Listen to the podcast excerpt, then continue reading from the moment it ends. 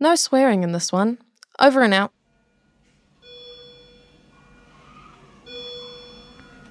So I, I think we should just start with the professor. Where do you want me? Um, there, if that's okay. Would be perfect. I'm Eugene. And I'm Adam. This is Jane Harding. Jane Harding, I'm a professor at the University of Auckland at the Liggins Institute. Her background is in newborn medicine. Looking after newborn babies. And there's this research she's been involved in for years and years. Thinking about it for more than 20 years. Involving a condition that affects some babies, a condition that can get really serious. If the problem becomes severe enough, the babies can have seizures and actually have brain damage, and that can cause permanent problems for development and growth and intellectual function as they grow up. Some of these babies Jane is talking about have been born very small. Some are premature. Sometimes it's easy to see there's a problem. Those babies can be jittery or sleepy or not feed, and they can even uh, go on to have seizures. But more often, you can't even tell there's anything wrong at first just by looking. They need blood tests to check that they're doing okay. And if the tests show they're not doing okay, then we've found that we have a fairly simple way of treating that. It's this treatment which has been a focus for Professor Harding's research team. And it all comes down to one very particular molecule that the babies need. A little bit of a chemical that they're missing. So, what doctors do is mix that molecule into a gel, A small amount of gel which is then squeezed out of a syringe onto the midwife's finger. and applied to the baby's cheek. Yes. Or sometimes the mother does the rubbing in So, that's inside the mouth, just inside the cheek. where the molecule, gets absorbed through the, the lining of the mouth. Once the molecule's made it through the cheek lining, it goes on a journey. Straight into the blood vessels, And then, straight to the brain, and from there, gets taken up by special transporters, and is then metabolized to provide energy for the brain.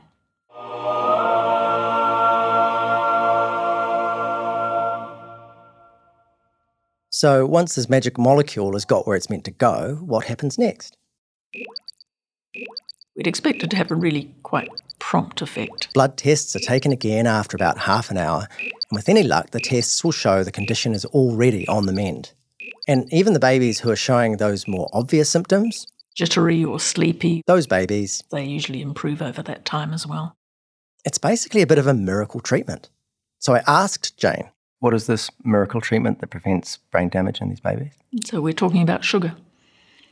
As simple as that. Just sugar. I mean, it's not table sugar or caster or demerara or brown or even raw sugar. The specific sugar that's saving babies is, Glucose. it's also known as dextrose, which is almost exactly, but not quite, the same thing. Dextrose is just one form of glucose. So either word will do. It's a very small, simple molecule carbon, hydrogen, and oxygen. Tiny, common molecule.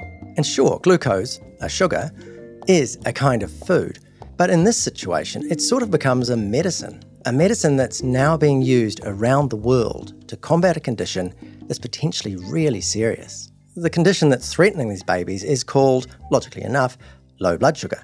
It's not necessarily a problem in an adult who's getting a bit hungry, getting a bit cranky, but in a baby, low blood sugar is potentially much more serious because there's a lot going on for a baby who's just been born. For months, they've bobbed about receiving oxygen and glucose by express delivery through the umbilical cord, but then suddenly they have to start running their own show. So you have to sort out your breathing and your heart within a few minutes after birth, or you're in trouble. You have to sort out your glucose within a day or two.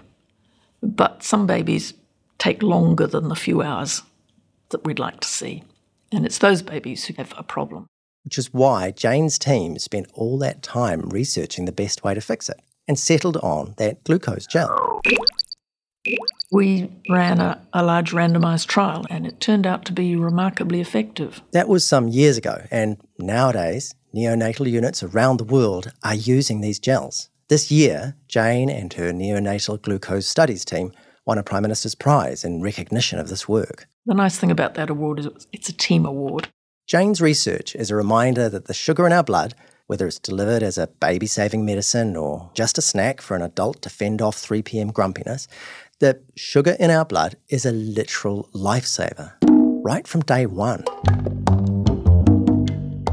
And that's what this episode is about sugar, that family of amazing molecules that come in many different shapes and sizes and names.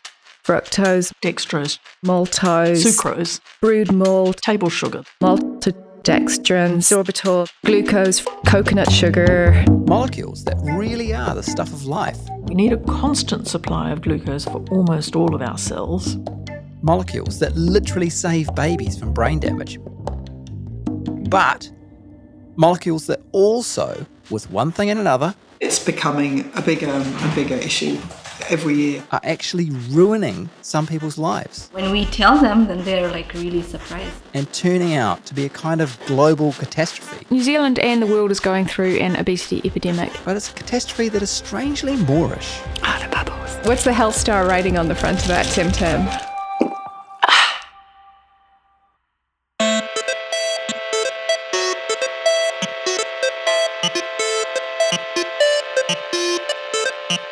Tēnā koutou katoa, nau mai, hoki mai. Greetings and welcome back to True Story. I'm Eugene Bingham. And I'm Adam Dudding. Kia ora.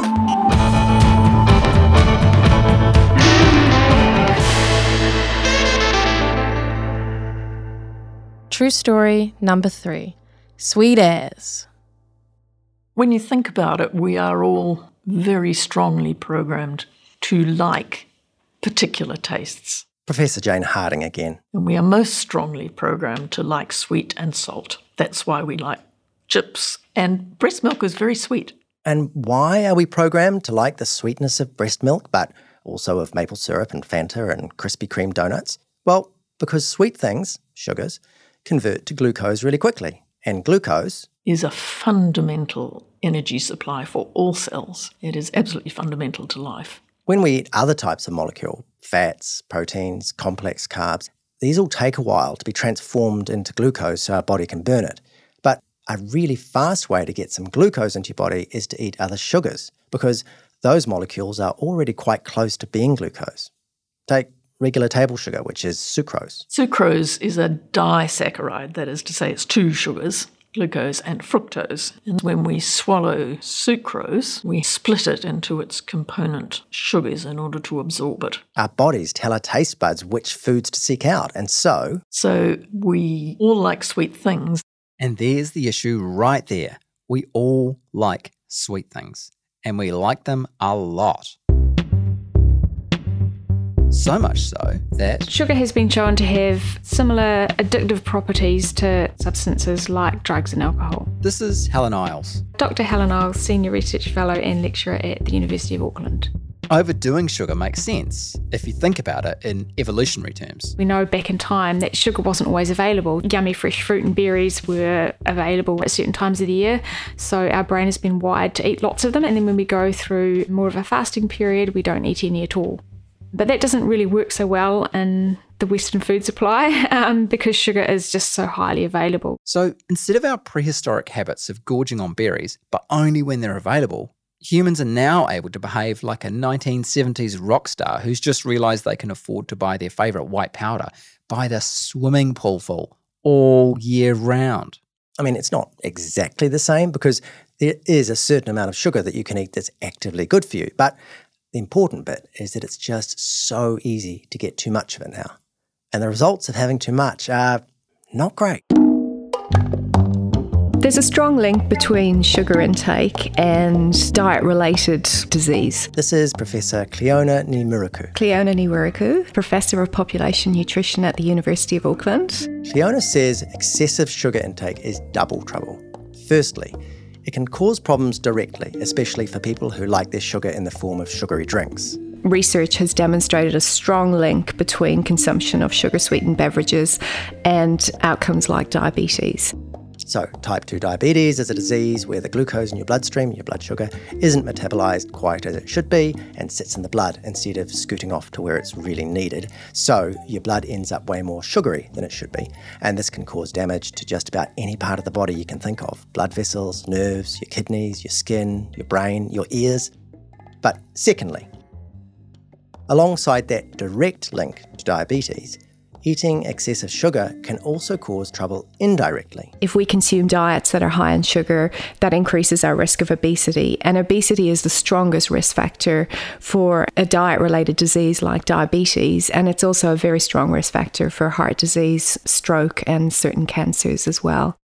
Just to be clear, gorging on sugar isn't the only way to eat yourself sick. Basically, junk food is generally bad for you, particularly if you consume a lot of it. But junk food is a pretty loose term. Food scientists have a slightly more technical label. Ultra processed foods. Ultra processed foods. Foods, foods. Ultra processed foods. And they're foods that have Undergone several steps of industrial processing. This is Helen Eyles again. And she says ultra processed foods are things like Soft drinks, hot dogs, instant noodles. Other examples include chips, chocolate, lollies, ice cream, chicken nuggets, and those sweetened breakfast cereals that come in shapes that nature never intended. These ultra processed foods all started out as substances we'd recognise, but they've had a pile of. Mechanical processing, chemical processing. Plus, they've often had sugar and saturated fats added, as well as more exotic substances such as. Hydrogenated oils, emulsifiers, high fructose corn syrup. Helen's favourite example of an ultra processed food is a Pringle. People might think that a Pringle is just a potato chip sliced up, but actually, a that potato was mushed up and we've added some flavour and emulsifiers and a whole bunch of other things and then squished it back out into a, a shape that looks like a Pringle and dried it out. So it really doesn't resemble the original potato. One of the things about ultra processed foods is that, well, they're designed to be yummy and they're really easy to overeat. Helen says there's some new research out of Virginia Tech in the US where 20 people were basically locked in a lab.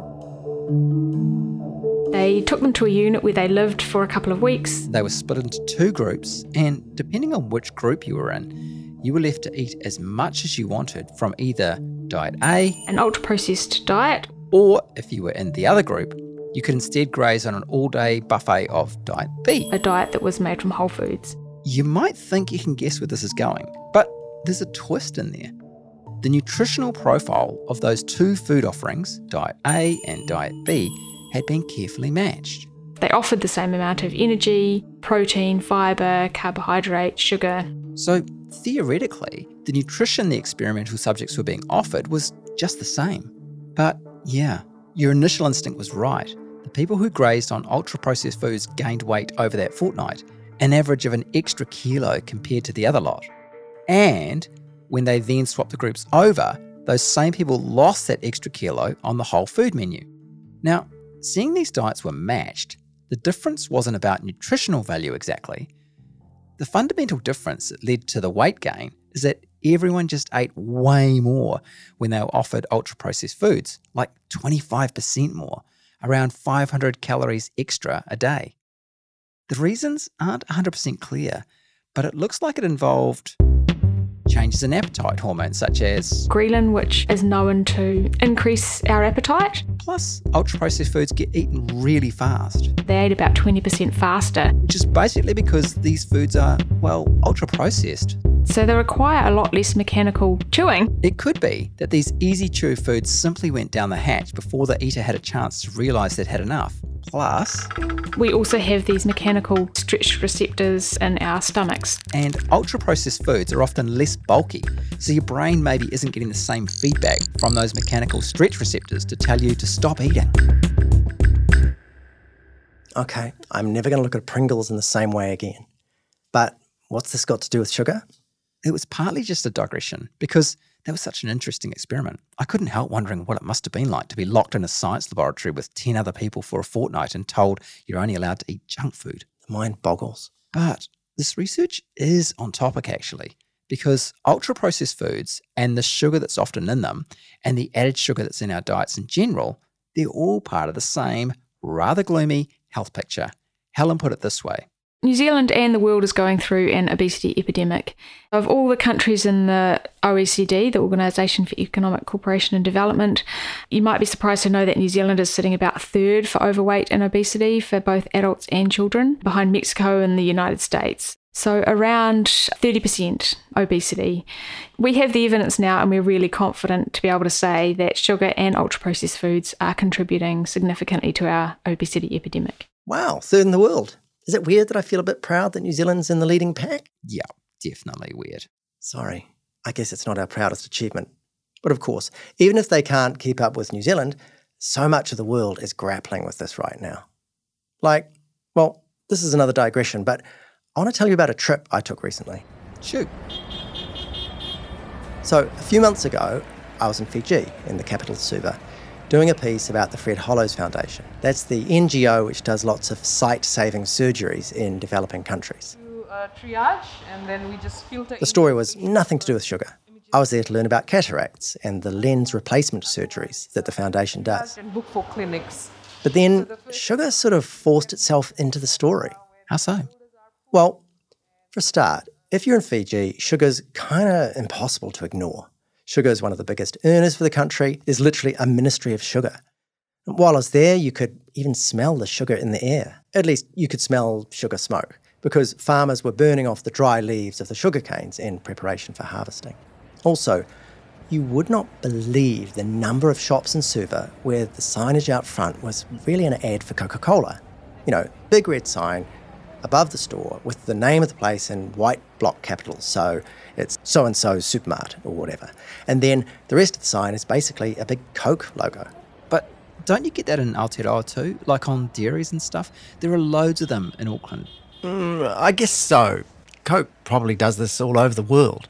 Of course, Coke's not the only soft drink company that wants to promote and sell its products, and Coke has actually made quite a bit of noise about its efforts to reduce the amount of sugar in its products. We'll get to that later. But all the same, I don't think I've ever seen so many of these ads in one place. It was like every third or fourth shop had that shiny red signage, not just dairies, but restaurants, supermarkets, takeaways, even a couple of car wash places. I got mildly obsessed with them and started taking photos they really stood out because most other shop signage was a bit tired and faded, but the Coke branded signs were bright and shiny, as red as Santa Claus's trousers. Very curious point of reference there, Adam. But sure, Santa does have very red trousers. I suppose it's just a really cost effective way for Coke to get their branding in everyone's faces. But given what I was seeing up at the eye hospital each day, I found it kind of confronting. What were you seeing up at the eye hospital? Well, the surgeons at the Pacific Eye Institute and the Fred Hollows people that support them told me the usual stuff about the Foundation's mission to reduce blindness in developing countries, but they also told me that they're now being forced to change course. For decades, they've been combating blindness by supporting cataract surgeries. That's where you remove a cloudy lens and put in a plastic one to replace it really common operation, happens all over the world. It's just that the Fred Hollows Foundation makes it accessible to people who'd have struggled to afford it. But they're now getting really worried about blindness from something other than cataracts. And that something? Diabetes.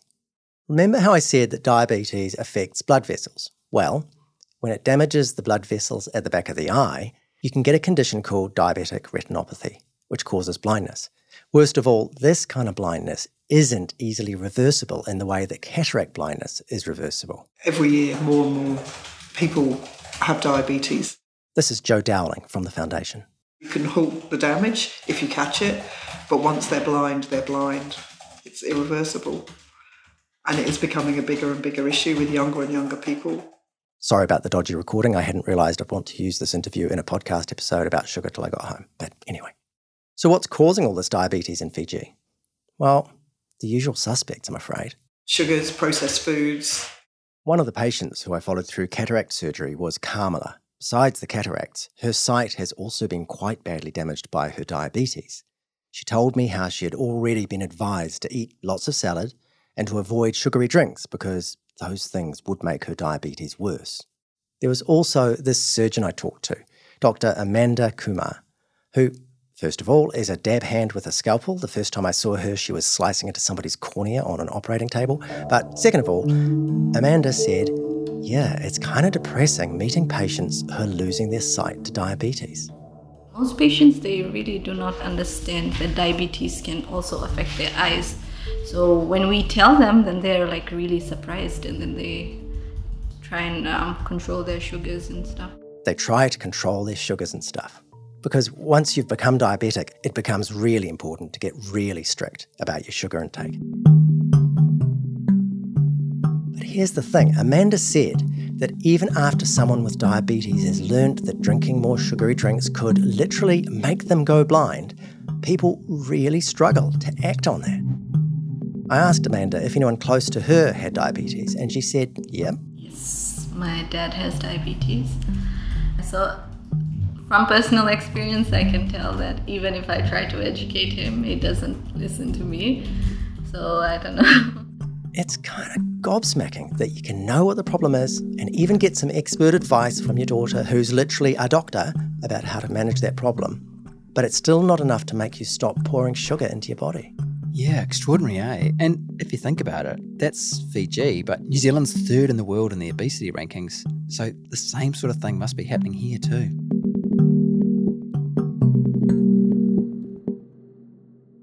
So, how did this happen? How could something that's utterly essential for life and which is used to save babies in NICU units turn to the dark side and start making so many people sick? And what on earth can we do about it? That's coming up.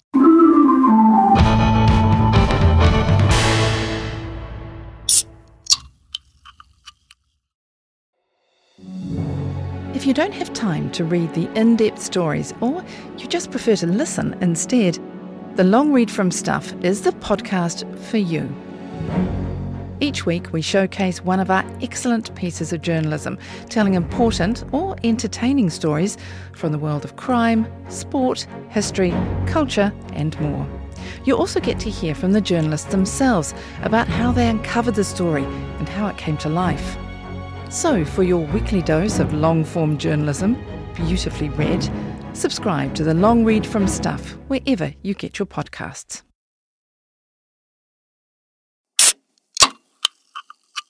Oh, that is a good noise. That's the good stuff, man. The bubbles. It's bubbly and it's incredibly sugary. For me, it hits the back of my throat and a little orange taste sensation. I don't know if it's just the orangeness, but it, it does sort of taste a little bit healthy, even though it's absolutely loaded with sugar.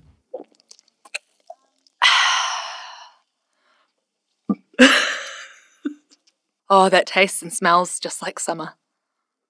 Thanks to our colleagues Kate, Sarah, and Bex for their real time responses upon drinking a can or bottle of their choice of their favourite sweetened fizzy beverage, which were, respectively, The classic Coke It's Fanta. It's absolutely fantastic. and a beautiful bottle of L&P. As our consumer panel observed, sugar and the things you can make with sugar are spectacularly pleasant to consume. And sugar's always been tasty, ever since we were babies, Breast milk is very sweet. ever since we were apes living on the savannah. Our brain is wired to eat more sugar when it's in abundance. But runaway rates of obesity and diabetes are really modern problems. So, how did the magic molecule that is literally the stuff of life, how did it turn to the dark side? Dr. Helen Eyles says you can just about pick the moment that everything started to change. It was soon after the Second World War, as food shortages and rationing started to lift all around the world. Food production and society in general were going through big changes. We went from a period of scarcity of food The tussle with ration books, tokens, and stamps. to having more food around again. Food production and society in general were going through big changes. Women were moving into work and weren't spending their days at home cooking as they might have been in the past. We started to see more and more of these convenience foods. The food industry, they realised how profitable these types of foods were, and sugar is cheap. It's safe from a food safety perspective, so it's a great ingredient in terms of making money as well. And there's also the curious tale of saturated fats and how some early attempts to make processed foods healthier backfired a bit. So, from the 1950s on, researchers found a link between high saturated fat consumption and heart disease. So, the advice to the public was cut back on eating fat. In response to that, food industry started removing saturated fat from processed foods. Which sounds logical, but there was a fishhook. Saturated fats make processed foods taste great, and removing them made things taste a bit bland. food processors pivoted. They added more sugar instead because A, it tastes awesome, and B, At that time, we didn't really understand that relationship between sugar and obesity in the same way that we do now. Actually, some researchers did suspect that eating too much sugar was a problem even back then, but their voices weren't cutting through. It later came out that from the 1960s on, the sugar industry's Sugar Research Foundation was tilting the playing field. They were quietly funding diet research that downplayed the health risks of sugar. People had suspected this for ages. Then in 2016, a pile of internal sugar industry documents were uncovered, and they showed that the sugar industry had played a big part in shaping official dietary recommendations in the US and thus around the world. okay, history's history. But what really matters is where we're up to now, right? And now? We have the evidence that sugar and ultra processed foods are contributing significantly to our obesity epidemic. So easy. Now we all know this. Everyone's just going to stop putting sugar in everything and we're going to stop overeating sugar, right? Right? Uh, no, that's just not how it works. Someone who does know how it works is Professor Cliona Ni Mhurchu, who we met in the first half. In case it's helpful, a prop of some Tim Tams because I thought. When we went to interview Cliona, we took along some biscuits, but the doctor didn't want to bite, so to speak. Um, what's, what's the health star rating on the front of that Tim Tam? Is there a rating? Oh, 0.5. Is that good? No, that's not good. That's the lowest you can get. so that tells you something. So there's no. As well as being a professor of nutrition, Cliona is an expert advisor to Food Standards Australia and New Zealand. I'm a Food Standards Australia New Zealand fellow. And that's the body that guides government policy around food standards in both countries. Cliona's work for them has involved some deep dives into food nutrition labelling. So, you know, there's that little list on the back of your yogurt or whatever that tells you the amount of protein and carbs and fat and sugar. But food labelling also includes other information or warnings, like that 0.5 health star rating on the packet of Tim Tams. And Cliona told us about how fiendishly complicated this stuff can get. Before we get into that, though, tiny bit of background. We've been talking a bit about added sugar, and it's worth being really clear on exactly what that means. So, Cliona, Natural sugars are the kind of sugars that naturally occur in fruit and vegetables and dairy products. And then there's the added sugars, the sugars that get added to our foods, particularly our packaged foods. The distinction arises because we know it's the added sugars that particularly impact adversely on our health. this is because for natural sugars, the ones you'll find inside that vegetable or that piece of cheese, The sugar is, is in a complex matrix alongside protein and fiber or whatever. which slows the absorption of the sugar into our blood. But with added sugars, say the extra sugar in a sweetened yogurt or the sugar in a Tim Tam, that's a bit different. Those sugar molecules are way more accessible. So it Gets into our bloodstream far faster and increases our blood glucose much faster. got that? Natural sugars relatively okay. Added sugars definitely much less okay. The World Health Organization did a huge research review and concluded that added sugars should be less than 10% of your calorie intake, and for optimal health benefits, actually less than 5%. In practical terms, that means only about six teaspoons of added sugars a day, which is about 25 grams. But in the real world, We're probably mostly looking at people consuming at least double that. all this suggests it'd be a good thing if we could get below that magic number of six teaspoons a day of added sugar. A quick point of reference for you there's seven teaspoons of sugar in a can of classic Coke. Okay, no one said it was going to be easy. But anyway, that WHO advice brings us to Cliona's work with Food Safety Australia New Zealand. After that advice came out, six teaspoons, yada yada yada, New Zealand's official dietary guidelines were updated to match. Our dietary guidelines now state that we should be limiting added sugars. This was about five years ago. Back in 2017, And around the same time, that's when Food Standards Australia New Zealand started looking at how sugars are labelled on packaged products. Cliona says it was quite the process. Public consultation, if we were with a policy paper on the line to take a review of added sugar labels. They looked around the world to see how other countries were labelling sugars. And they focused particularly on three options that came through. One option was to list added sugars on the nutrition information panel. Another option was a pictorial label illustrating the sugar content of a product using teaspoons of sugar. So you can imagine. And the third option was to clarify which ingredients were actually added sugars hiding behind obscure or even healthy sounding names. Fructose, maltose, sorbitol, maltodextrins, brewed malt, coconut sugar, infinite numbers of terms to, that can be used for these sugars. This review process went on Started in 2019. and on in 2020. and on Review in 2021. and on. In 2022, there was a decision made um, to develop a proposal to consider amending the Food Standards Code to include. So we're five years down the track, and what we have is a proposal. Cliona says the final outcome is probably going to be an extra line on that nutritional panel on the back of food packets, which will specify how much of the sugar in a product is added sugar. So, on a sweetened yogurt, say, you'd know how much sugar was naturally from the milk it's made from and how much was added for extra sweetness. Or for the pack of biscuits Cliona was holding, If we look at the back of this pack of, of Tim Tams in this very, very tiny writing that I'm actually struggling to read, you can see that there are seven nutrients that are mandated at the moment on, on the nutrition information panel. So there will be another subgroup under total sugars that under this new proposal would read added sugars. I mean, they're not quite there yet, but this sounds like a result. Years of work for a labelling change that will, well, actually, I wondered how much difference it would make. So I asked Cliona. So I don't want to be rude, and I know this is your life's work, but so let's say this happens and that extra line of three point writing on the back of the Tim Tams appears.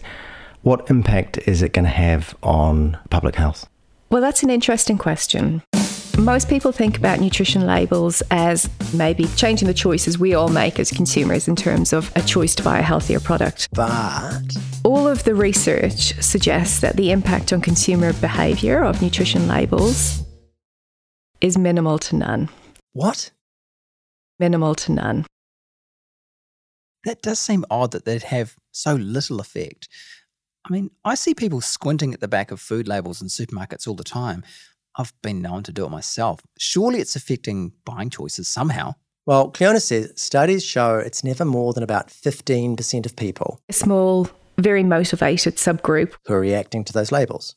Most people, though, If we look at our population as a whole, just don't. Those labels with all that useful information about saturated fats and sugars, they really have very minimal impact in terms of what consumers are choosing or buying. There are all kinds of considerations that are going on in shoppers' heads that are not just about health. They're about cost, they're about taste, they're about will my family eat this? Cliona says consumers ignoring nutrition labels isn't quite as dispiriting as it might sound, because that labelling has some other big benefits, and we'll get to those. But big picture, Cliona says there's generally a big disconnect between knowing something's unhealthy and actually acting on it. In fact, this insight has sort of shaped her whole career. She started off as a dietitian, Working one on one with people but she became increasingly disheartened. at how hard it was for individuals to make healthier choices. And these were people who were fully aware of what was healthy and what wasn't. That's when she changed direction and started working in public health, which seemed to take a broader view about how food and people interact. Cliona says many of the knee jerk assumptions about how to combat bad nutrition, about how to fight the obesity epidemic, really aren't much chop, such as education. Education. We've sort of already covered that when talking about diabetes in Fiji and also around labelling. There's that disconnect between knowing and doing. Education doesn't work because of that disconnect, but also because people are being bombarded with messages to buy and consume these foods. What else doesn't work? Voluntary industry policies or initiatives don't work. That's where food producers offer to use voluntary health star labelling, say, as a way to convince the government they don't need to be forced to follow actual regulations. But Voluntary industry initiatives tend to be things that industry can achieve very easily, they're going to do anyway, and they themselves are pretty confident that they're not going to impact on their sales. Then there's the popular strategy of being nasty to the people who are actually falling victim to the obesity epidemic. Stigmatizing people doesn't work. It just creates a deep sense of shame over something that I think we're all aware of as not just the fault of the individual. It's it's being driven by much wider things. It's not a crisis of weak willpower. So fat shaming doesn't work. All right, so what does work? What would get us back below six teaspoons a day? Both Cliona and Helen say we need to learn from history. Look at what worked for that even more famous health menace, tobacco. We can reformulate, which means we can work with food companies to take some of the sugar out of those packaged foods. If you restrict advertising, it limits demand. We can make foods that are high in sugar more expensive than those that are not. Raising the price of the product definitely has an inhibitory effect on purchasing behaviour. Those last two basically mean taxes. And if you think about what's worked with tobacco, there are even sterner measures available. Tobacco is banned in certain settings. We, we should certainly be looking at why are we allowing these unhealthy foods in schools? What this all adds up to, essentially, is zooming out from the individual level of guilt tripping people for eating stuff they know is bad for them to a society wide level where you're thinking about the food environment instead. We know, in terms of biggest bang for our buck, those environmental changes to the food environment have the biggest impacts. Helen knows this because some countries are already doing things like whacking taxes onto soft drinks. Soft drinks are an especially good target because, as Helen puts it, soft drinks are the closest thing we have to cigarettes. By which she means their unhealthiness is really straightforward. Many other foods have some nutritional value, they just become a problem when you have too much but with sugar sweetened beverages? They don't offer anything from a nutritional perspective. We don't need them in our diet, so they are quite an easy thing to tax, and they're also really easy to categorise. No surprise then that sugar sweetened drinks are one area where some governments are starting to impose taxes, and they're having an impact. There's some new research that's just come out of Mexico where they've had a sugar sweetened soft drink tax in place since 2014. That was a 10% tax on soft drink. And? It finally does seem to be showing that it's having an impact on young girls' weight. The UK brought in a soft drink tax in 2018, and again, the research shows it's had an impact it was reducing the amount of sugar purchased from soft drinks by about 30%, about four and a half grams per person per day, almost a teaspoon of sugar, which is huge for a public health intervention. So, once more, here's something that seems to work. I guess everyone's just going to jump on board and join Mexico and the UK and wage war on sugary drinks. Hmm, again, not exactly. In fact, for a minute there, the UK's new Prime Minister Liz Truss was threatening to scrap their soft drink tax. But now that her tenure has been outlasted by the shelf life of lettuce, that seems to be up in the air for now. But yeah, this highly effective, validated intervention was almost gone by lunchtime. I think it's around that libertarian perspective and not wanting to make consumers' choices for them. And in New Zealand, that kind of tax isn't even looking close. That's partly because there's a legitimate reluctance to mess with our flat rate GST system. Apparently, it'll work less efficiently if we start slapping different tax rates on different goods. But the biggest reason for the slow pace of change, according to Cliona, is more about lobbying by the food industry and political cowardice. Who wants to be the politician who launched a new tax or who made it hard for people to get their hands on yummy, yummy soft drinks that taste like summer and make you go, their priority is to be re-elected. They're never very keen to do things that are unpalatable to the voter. But it's also about keeping industry on side. Industry put huge amounts of funding into lobbying government against regulation in particular, or anything that's likely to impact on their sales or profits. And it's really, really difficult for public health to compete with that.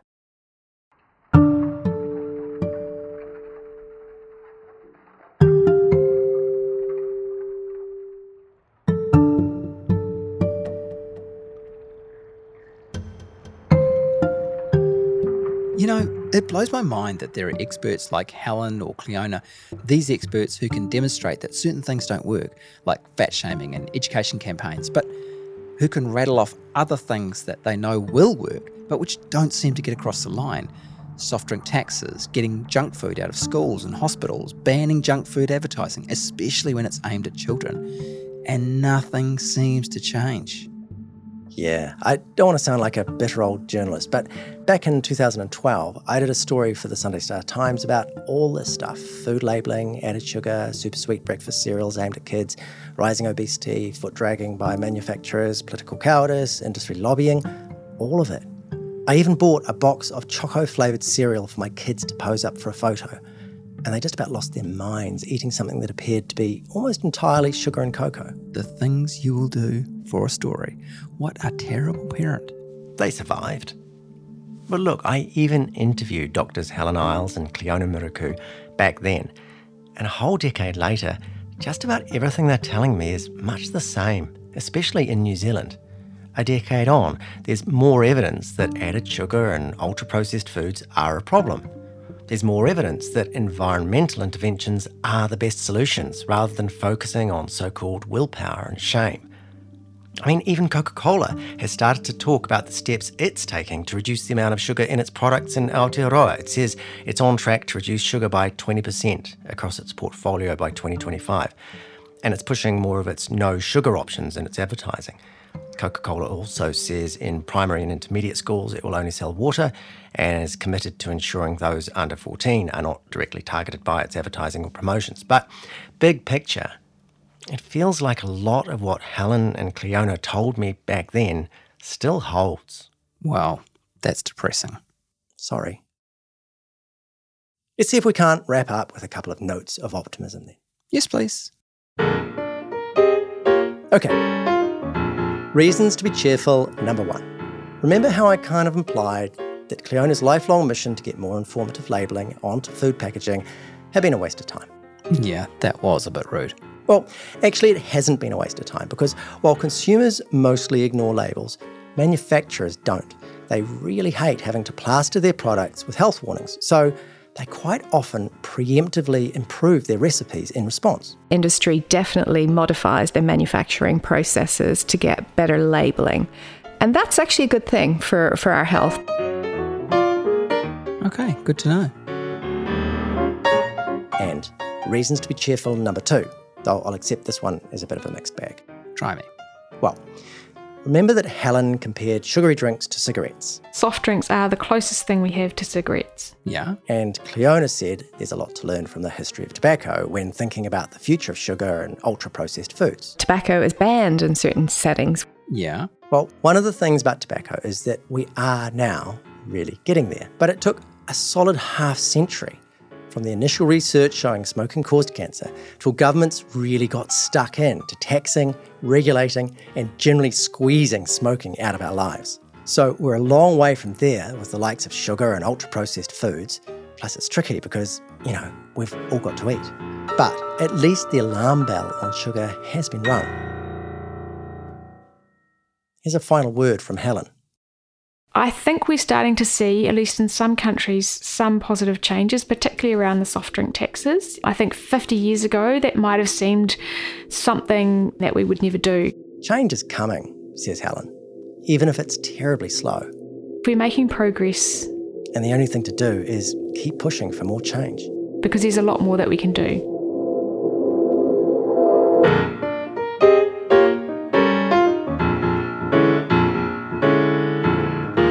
Got any other true stories? I admire his qualities of essentially a slippery eel personified. he always had a way out. That's next time. True Story is written and hosted by Adam Dudding and me, Eugene Bingham. Our producer is Jen Black. Our executive producer is Chris Reed. Mixing by Connor Scott. Music by Audio Network and Blue Dot Sessions. Graphics by Catherine George. Thanks also to Daniel Fraser, Laura Heathcote, Nadia Tolich, Jen O'Halloran, Janine Fennick, Joanna Norris, and Mark Stevens. If you have a true story or want to get in touch with us, you can email truestory at stuff.co.nz. That's truestory at stuff.co.nz. Got it? Ka kite!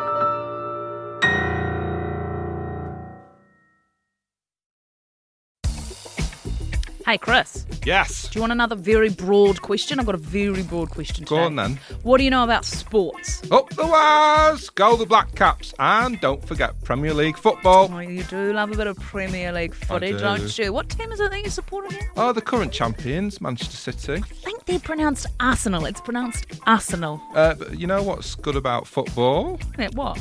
They don't regulate sock height. I'm sorry. There's a sport that regulates sock height? Indeed, there is, and it's cycling. That's very strange. Why on earth do they regulate it? Well, I know, but if you want to find out, you'll have to listen to the Big Stuff quiz wherever you get your podcasts. Oh, that's a cliffhanger indeed. The Big Stuff Quiz is brought to you by Melbourne Every Bit Different.